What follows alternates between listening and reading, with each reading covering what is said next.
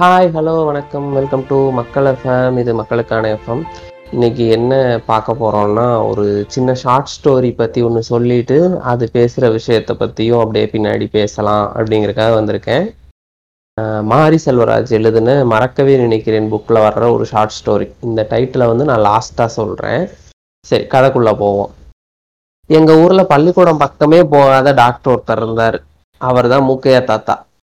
கிராமத்து வைத்தியர்னா நினச்சிடாதீங்க நாங்கள் அவர் அழுத்தம் திருத்தமாக டாக்டர்னு தான் சொல்லுவோம்.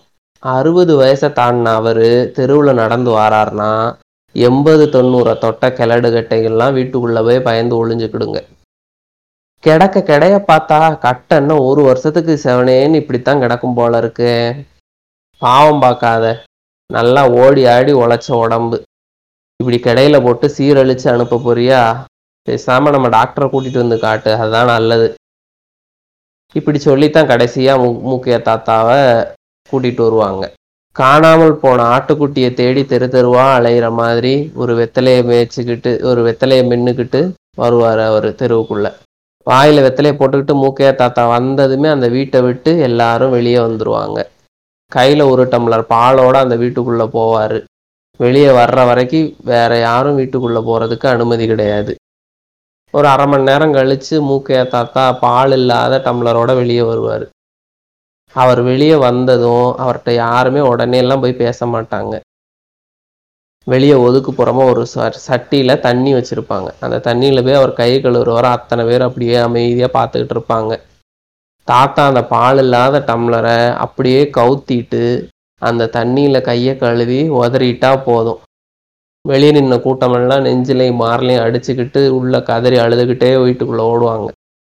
அப்புறம் அது ஒரு துஷ்டி வீடாக மாறிடும் அந்த வீட்டுக்குள்ளே அவர் என்ன செஞ்சாரு எப்படி செஞ்சார் அப்படிங்கிறத யாரும் இதுவரைக்கும் கேட்டதும் கிடையாது அவர் சொன்னதும் கிடையாது.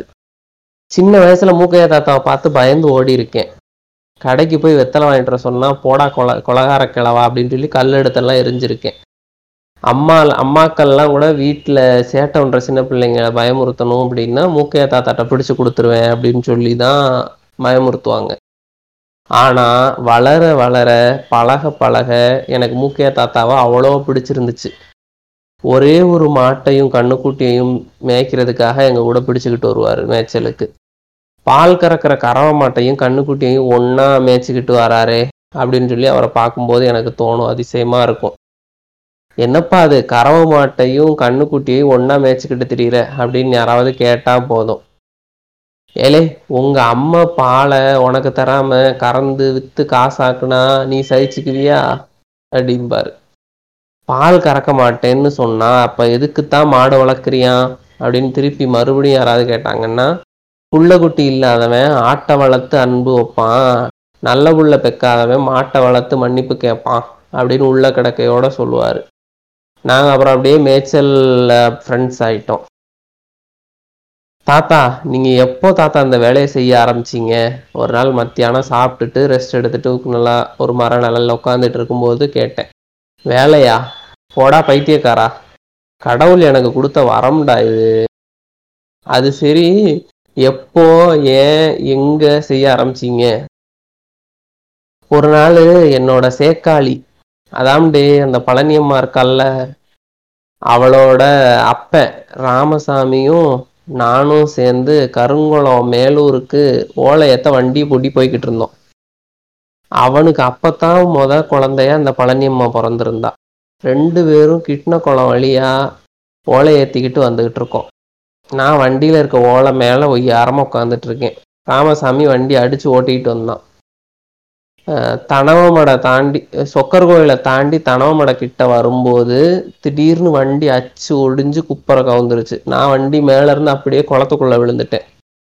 உள்- மேலே எந்திரிச்சு வந்து பார்த்தா வண்டி பாரம் எல்லாம் மொத்தமாக ராமசாமி மேலே கிடக்கு. அவன் அப்படியே உடம்பெல்லாம் கூழ்வா கொல கொலன்னு ஆகி உயிர் மட்டும் மசராட்டம் போகாமல் இருக்கு. நான் கத்தி கூப்பிட்டு எல்லாரையும் வர வச்சு அப்புறம் எல்லாத்தையும் தூக்கிட்டு பார்த்தோம். அவனை பார்க்கறதுக்கே அவ்வளோ பாவமாக இருந்தது. அப்புறம் போகாத உசுர் இல்லை போகாத ஆஸ்பத்திரி இல்லை பார்க்காத வைத்தியம் இல்லை. ரெண்டு வருஷம் எல்லார்ட்டையும் கூட்டிகிட்டு போய் அந்த கைப்பிள்ளைய வச்சுக்கிட்டு படாத பாடுபட்டான் மெண்டாட்டி அவன் அப்படியே நடு வீட்டுக்குள்ளே நீட்டி நிமித்து கிடப்பான். வாய் மட்டும்தான் பேசும். வேற எதுவும் எந்த வேலையும் செய்யாது. நான் அப்பப்போ போய் அவங்ககிட்ட பேசிகிட்டு இருந்துட்டு வருவேன். அப்படித்தான் ஒரு நாள் செம்புல பால் எடுத்துக்கிட்டு அவனை பார்க்க போயிருந்தேன். பாலை டம்ளர்ல வாங்கினவன் அப்படியே என் கையை பிடிச்சிக்கிட்டு இளைய மூக்கையா ஒரு குத்து நெல்லை அள்ளி என் தொண்டைக்குள்ள போட்டுல. உனக்கு புண்ணியமா போகும்னு அழ ஆரம்பிச்சிட்டான். இது என்னடா வம்பா போச்சுன்னு அவனை திட்டிட்டு வீட்டுக்கு வந்துட்டேன். அன்னைக்கு ராத்திரியே அவன் பொண்டாட்டி வந்து என் வீட்டுக்கு கதவை தட்டுறான் வாங்கன்னே வந்து அவரை எப்படியாவது அவர் ஆசைப்படி அனுப்பிச்சு வச்சிருங்கன்னு ஒரே அழுக. இந்த கழுதையும் இப்படி பேசுதுன்னு போய் பார்த்தா அங்க அவன் உசுறு போட்டா வரட்டான்னு இழுத்துக்கிட்டு கிடக்குது. நாடி நரம்பெல்லாம் மேலையும் கீழையும் வேகமா தளறுபட்ட சேவல் மாதிரி அடிச்சுக்கிட்டு கிடக்குது. இப்படித்தான் எல்லா ராத்திரியும் இந்த உடம்பும் அதுல சிக்கிக்கிட்டு கிடக்கிற கொஞ்சோண்டு உசுரும் இந்த பாடுபடுதுன்னு மடியில கிடக்கிற பச்சை புள்ள கண்ணை பொத்திக்கிட்டு அழுகிறான் பெண்டாட்டி. ஒரு நேரம் பாக்குற எனக்கே நெஞ்சு இப்படி அடிக்குதுன்னா முழு நேரம் பார்க்குற அவன் பொண்டாட்டிக்கு அது எப்படி இருக்கும்? அந்த நேரம் நான் எதையும் யோசிக்காம அப்படியே அவன் நெஞ்சில் அவன் கையை எடுத்து வச்சு என்னோட கண்ணை சிக்குன்னு மூடிக்கிட்டு அவன் உடம்ப அப்படியே ஒரு அழுத்த அழுத்தி பிடிச்சேன். அப்புறம் அவனோட உடம்புல எந்த துவாரம் வழியாக போச்சுன்னு தெரில அந்த உசுறு நான் போகிறேன்னு போயிருச்சு. அப்படின்னு சொல்லி முடித்தப்போ மூக்கிய தாத்தாவோட குரலும் உடம்பும் கொஞ்சம் அப்படியே நடுங்கிருச்சு. நான் அவர் கையை கொஞ்சம் அழுத்தி பிடிச்சிக்கிட்டேன். கொஞ்ச நேரம் கழிச்சு என் கையை எடுத்துட்டு அவரே திருப்பி பேச ஆரம்பிச்சார். அப்புறம் எல்லாருக்கும் விஷயம் தெரிஞ்சு நல்ல நேரத்துல நல்ல காரியம் செஞ்ச மூக்கையான்னு சொல்லி தூக்கிட்டு போய் அவனை புதைச்சிட்டு வந்தாங்க. அதுக்கப்புறம் அவன் வந்து ஆளுதான் இவன் வந்து ஆளுதான்னு அனுப்பிச்சு வச்சது மொத்தம் பதினேழு சீவனாகி போச்சு அப்படின்னு சொல்லி பேச்சை முடிச்சுக்கிட்டார். எல்லாரையும் ஒரே மாதிரி இப்படி தான் பால் ஊற்றி நெஞ்சில கையை வச்சு அழுத்துவீங்களா? இல்ல இல்ல ராமசாமிக்கு மட்டும்தான் அப்படி பண்ணேன். பாவம் அந்த உசுறு உடனே போட்டோம்னு பாலை ஊத்தி நெஞ்சில கைய வச்சு அழுத்தினேன். அதுக்கு பிறகு இன்னைக்கு வரைக்கும் ஒரு உசுரை கூட நானா எதுவும் செய்யல. அப்படின்னா அந்த பதினேழு உசுரும் எப்படி பறந்து போச்சு? நான் வீட்டுக்குள்ள போய் நின்னதும் என்னை பார்த்ததும் எப்படியாவது பறந்துடணும்னு நினைக்கிற அந்த உசுறு படக்குன்னு என் கை ரெண்டையும் பிடிச்சிக்கிட்டு கண்ணீர் வடிச்சுக்கிட்டு அனுப்பிச்சிரு மூக்கையான்னு கெஞ்சும். அதோட கண்ணு ரெண்டையும் பார்த்தாலே நமக்கு தெரிஞ்சிடும் அந்த உடம்ப அந்த உசுருக்கு பிடிக்கலன்னு நான் பக்கத்துல உட்காந்து அதோட கையை பிடிச்சு என் நெஞ்சில் வச்சுக்கிட்டு அழுத்தி பிடிச்சிக்கிட்டு கொஞ்ச நேரம் அழுவேன். உடனே அதுவும் அழும். அவ்வளவு நாள் அழுகாது அழுக எல்லாம் பச்சை புள்ள மாதிரி அப்படி அழும். எப்படியும் அரை மணி நேரத்தில் அழுது அழுது கண்டிப்பாக கண்ணீர்லேயே கரைஞ்சு போயிடும் அப்புறம் கொண்டு போன பாலை அந்த வெத்து உடலோட வாயில ஊத்திட்டு வந்துருவேன். இதுதான் இது மட்டும்தான் அந்த பதினேழு உசுருக்கும் நடந்திருக்கு. உடம்ப வெறுக்கிற உசுறு அதுவாவே பறந்து போயிடும் நாம கொஞ்சம் அந்த முடிச்ச தளர்த்தி அதுக்கு சின்னதா ஒரு கொக்கி மாதிரி உதவினோம்னா போதும். ஒரு நாள் நான் வீட்டுக்குள்ள போனா அங்க ஒரு கிளம் எப்படியும் வயசு எண்பது தொண்ணூறு இருக்கும். மலமும் சளியுமா அப்படியே நாறிக்கிட்டு கிடந்துச்சு. உள்ள போனா என்னன்னு பார்த்தா என்னை பார்த்தது ஏதோ சொல்லுச்சு. என்னடா சொல்லுதுன்னு அது வாய் பக்கத்துல போய் காதை வச்சு கேட்டா இவ்வளவு நாள் வந்து என்னை கூட்டிட்டு போகாம இப்படி நார போட்டுட்டல நீ நல்லாவே இருக்க மாட்டேன்னு சொன்னதும் எனக்கு தலைக்கு மேல ரெண்டு கொம்பே முளைச்ச மாதிரி ஆயிடுச்சு அப்படின்னு சொல்லி மூக்கையா தாத்தா சொல்லும்போது எனக்கு உடம்பெல்லாம் உறைஞ்சு போயிருச்சு. என்னைய கொன்றாதீங்கன்னு ஒரு உசுறு கூடவா உங்ககிட்ட அழல? அதை எப்படி அழாம? எப்படியாவது பொழைச்சு கிடக்கணும்னு நினைக்கிற உசுறு என்னை பார்த்ததும் தன்னோட ரெண்டு கையும் எடுத்து படுத்து கிடக்கிற கட்டுல சிக்குன்னு பிடிச்சிக்கணும். அதையும் மீறி பக்கத்துல போய் நான் பார்த்தா எத்தனையோ உசுறு என் மூஞ்சியில் காரி துப்பி இருக்கு புளிச்சுன்னு. அதுலயே புரிஞ்சிடும் அப்படியே அதோட ரெண்டு கண்ணையும் கொஞ்ச நேரம் பார்த்துக்கிட்டே இருப்பேன். அப்புறம் சின்னதாக ஒரு சிரிப்பு சிரிச்சிட்டு கொண்டு போன பாலை நானே குடிச்சிட்டு வெளியில வந்துடுவேன் வந்து எப்பா இது சீக்கிரத்துல போகாது வாழ வேண்டிய உசுறு என்னால முடியாது ஆளை விட்டுருங்கன்ட்டு வந்துடுவேன் அப்படின்னு சொல்லிட்டு வெத்தலையை போட்டுக்கிட்டு இருந்தார். நான் அவரையே உத்து பார்த்தேன். உடம்புல ஒரு முடி கூட கருப்பா இல்ல. கையும் காலும் இப்பவே நடுங்க தொடங்கிருச்சு. அத்தனை சதையும் இன்னும் ரெண்டு மூணு வருஷத்துல தொங்க தொடங்கிரும். நடக்கும்போது ஒரு கல் தடுக்கி கீழே விழுந்தா போதும். எழுந்து உட்கார எப்படியும் ரெண்டு நாள் ஆகும். வயசு அறுபதை தாண்டி அஞ்சு வருஷத்துக்கு மேல இருக்கும். அதுக்கு மேல என்னால யோசிச்சுக்கிட்டே இருக்க முடியல. கேட்க கூடாதுதான் ஆனாலும் படக்குன்னு கேட்டுட்டேன். ஏன் தாத்தா உனக்கும் கொஞ்ச நாள்ல இந்த நிலைமை வரத்தானே செய்யும். அப்ப நீ என்ன பண்ணுவ?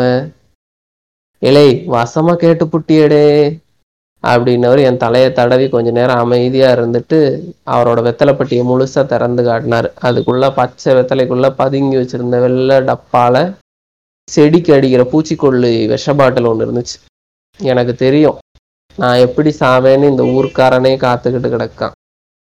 எனக்கு வேற ரெண்டு கொம்பு முளைச்சிருக்கு. கொம்பு முளைச்சவன் யாருக்கிட்டையும் சாவு பிச்சை கேட்கக்கூடாது. நான் கேட்கவும் மாட்டேன். அவன் அவன் கொம்பு தான் அவனை குத்தும். என் கொம்பு தான் என்னை குத்தம். இதுக்கு பேரு தற்கொலை கிடையாது. சரிடா நீங்க வாழுங்க நான் போறேன். எனக்கு கொம்பு அரிக்குதுன்னு அர்த்தம். அதுக்கப்புறம் அஞ்சாறு வருஷம் அதே டாக்டரா அதே ஊருக்குள்ள அதே கொம்போட தன்னோட மரணத்தை அதே வெத்தலை பெட்டிக்குள்ள ஒழிச்சு வச்சுக்கிட்டே தெரிஞ்சுக்கிட்டு இருந்தாரு முக்கிய தாத்தா. ஒரு நாள் திடீர்னு காணாம போயிட்டாரு.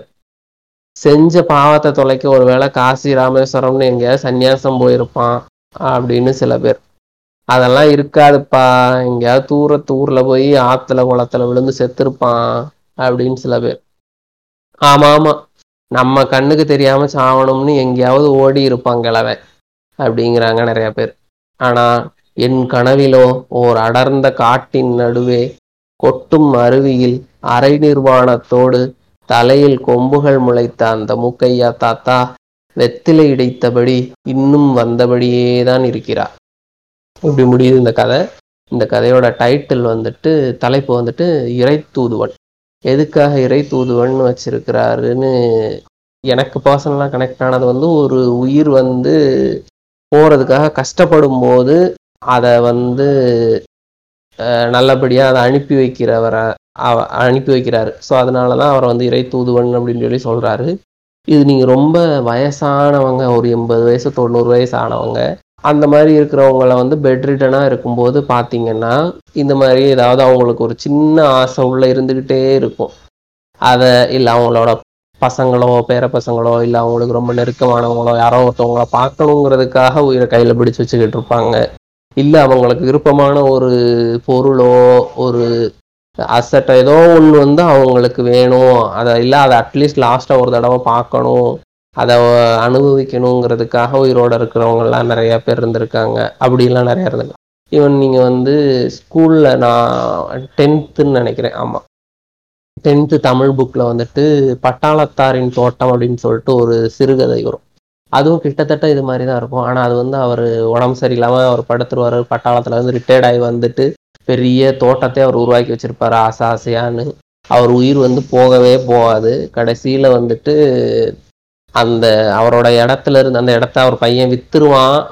ஆனாலும் அங்கே போய் அதுக்கப்புறம் அந்த அதனால அவருக்கு வந்து உடம்பு முடியாமல் படுத்துருவாரு.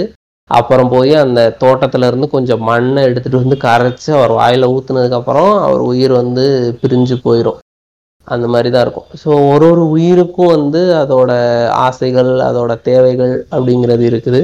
அது போகிறதுக்கு வந்து இப்போ அவர் சொன்ன இதெல்லாம் வந்து நான் நானே நிறைய இதில் பார்த்துருக்கேன். அந்த உடம்புக்கு வந்து அந்த உயிருக்கு வந்து அந்த உடம்பே பிடிக்காது.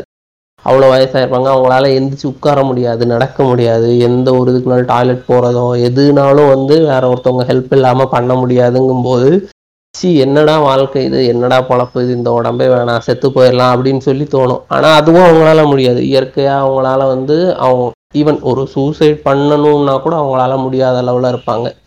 ஸோ அப்படி இருக்கிற உயிரெல்லாம் வந்து பூமியில இருந்து கஷ்டப்படுறதுக்கு அது வந்து போயிடுறதே நல்லது அப்படிங்கிற மாதிரி தான் அவர் சொல்றாரு. இது இது பேசும்போது நான் இன்னொரு விஷயத்தையும் இதில் நான் சொல்லணும்னு நினைச்சது வந்து தலைக்கூத்தல் அப்படிங்கிற ஒரு விஷயம். நிறைய பேர் கேள்விப்பட்டிருப்பீங்க கேள்விப்படாதவங்களும் இருப்பீங்க. இப்போ ஒரு ரீசெண்டாக ஒரு படம் கூட வந்தது நெட்ஃப்ளிக்ஸில் இருக்குது சமுத்திரக்கனியோட படம் தலைக்கூத்தல் அப்படின்னு சொல்லிட்டு. அது ஃபுல்லாகவே இதை பற்றி தான் பேசியிருக்காங்க அந்த படத்தில்.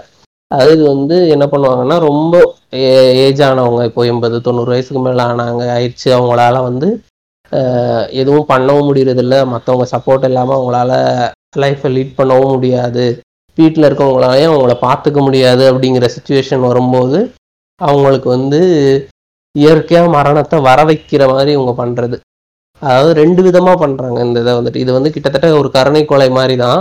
ஒன்று வந்து என்ன பண்ணுவாங்கன்னா தலை நிறையா வந்து ஃபுல்லாக எண்ணெய் விளக்கெண்ணெல்லாம் தேய்ச்சி நல்லா குளிக்க வச்சுட்டு உடம்பு நல்லா அதுலேயே வந்து ரொம்ப ஜில்லுன்னு ஆயிரும்.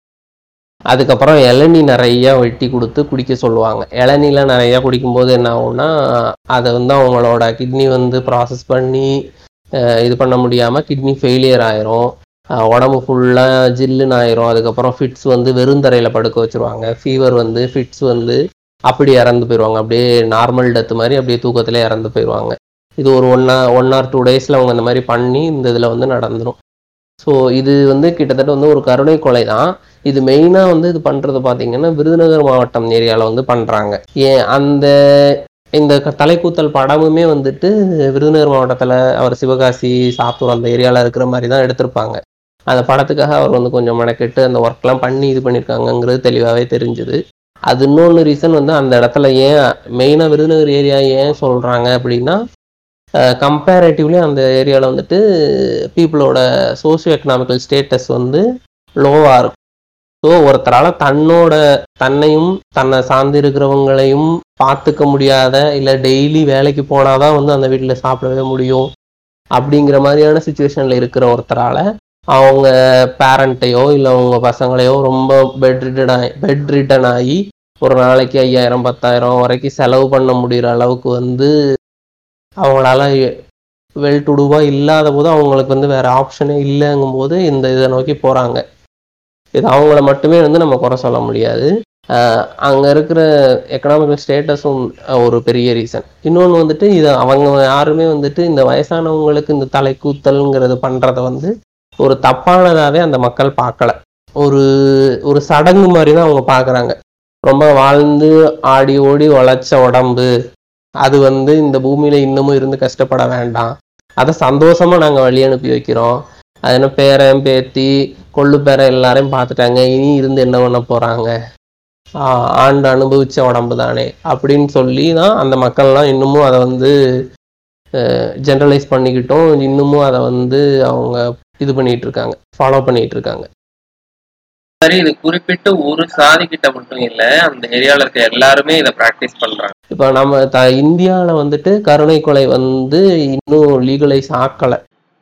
இது இதுவே ரெண்டு விதமா இருக்கு. இப்ப கருணை கொலையே வந்துட்டு ரெண்டு விதமா இருக்கு. ஒண்ணு வந்து ஒருத்தருக்கு வந்து மெடிக்கல் சப்போர்ட்லாம் தேவைப்படுது.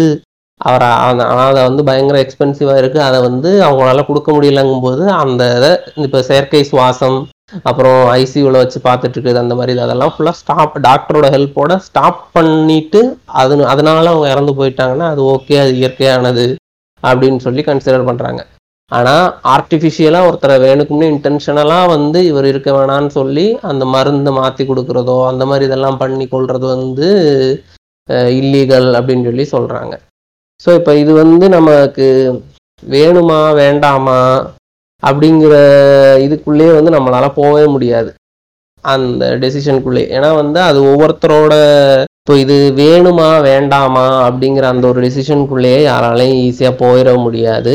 நம்ம வந்து சொல்லலாம். ஒருத்தருக்கு வந்து அவரோட வாழ்க்கைய இங்க வர்றதுக்கே அவருக்கு வந்து ரைட்ஸ் கிடையாதுங்கும் போது அவரோட மரணத்தை அவருக்கு தேடிக்கிறதுக்கான உரிமை கண்டிப்பாக வேணும் கொடுக்கணும் அப்படின்னு சொல்லலாம். இல்லை இந்த இங்கே இருக்கிற எந்த உயிருக்கும் அந்த தன்னோட உயிரை போகிறதுக்கான உரிமை இல்லை அப்படின்னு சொல்லலாம். ரெண்டுமே வந்துட்டு யா- இதை யார் சொல்றாங்களோ அவங்களோட பாயிண்ட் ஆஃப் வியூலையோ அவங்களோட ஷூஸ்ல நின்று நம்ம பார்த்தாதான் வந்து நமக்கு தெரியும்.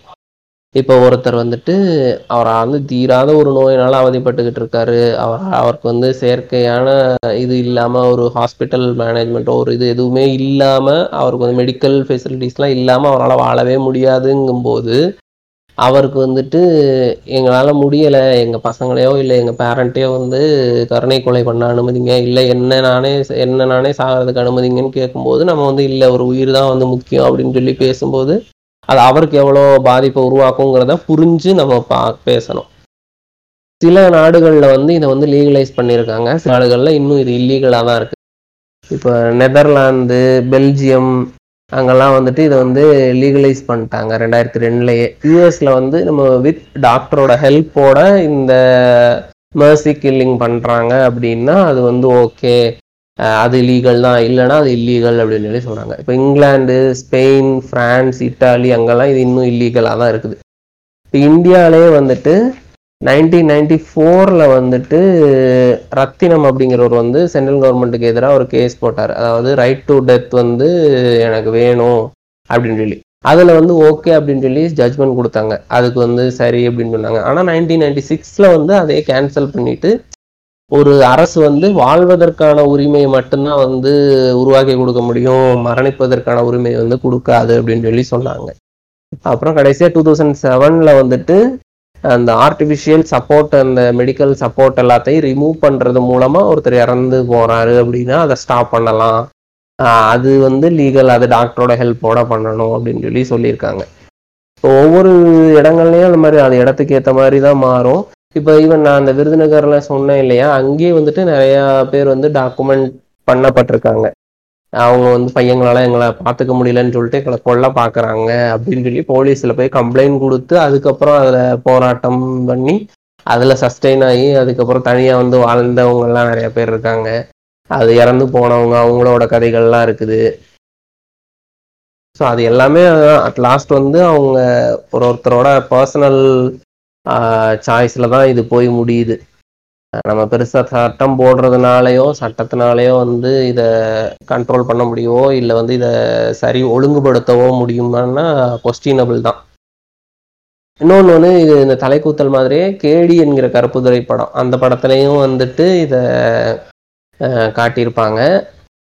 அதுலேயும் வயசானவரை வந்து இந்த மாதிரி தான் கருணை கொலை மெர்சி கில்லிங் பண்ணணும்னு சொல்லிட்டு இது பண்ணுவாங்க. தலை கூத்தணும் அப்படின்னு சொல்லி ரெடி பண்ணுவாங்க.